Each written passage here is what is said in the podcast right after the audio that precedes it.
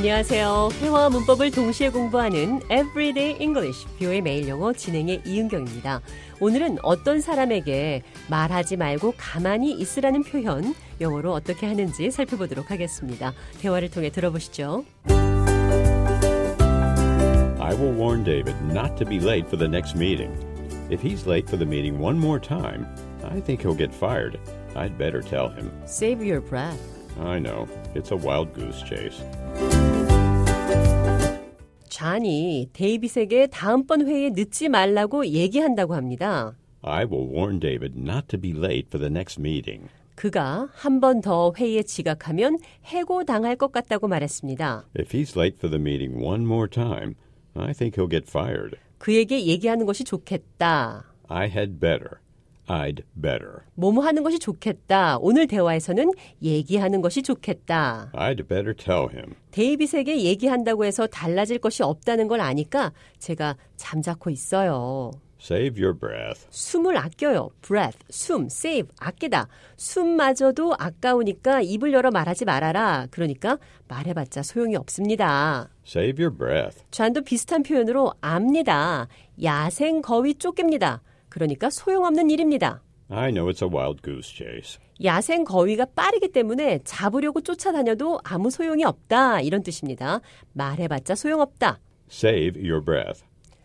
Waste your breath. 비슷한 표현인데요. 대화를 통해 들어보시죠. I saw you talking to David. I explained that to him over and over. I told you, you're wasting your breath. I don't know why I even tried to talk to him. Save your breath.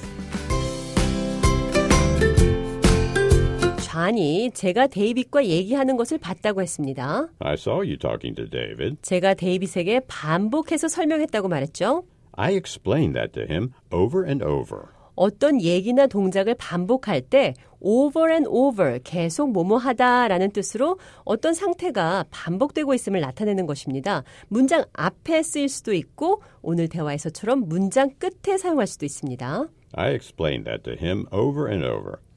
Over and over, I explained that to him. over and over 계속 반복하는 것을 강조하고 싶을 때는 뒤에 again을 함께 쓰셔도 됩니다. I explained that to him over and over again. 나는 그에게 계속해서 수도 없이 설명했어요. 자, 그럼 끝으로 잠자코 있어요. Save your breath. 이 표현 기억하시면서 오늘의 대화 한 번 더 들어보겠습니다.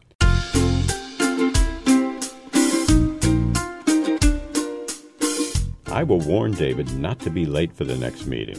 If he's late for the meeting one more time, I think he'll get fired. I'd better tell him. Save your breath. I know. It's a wild goose chase.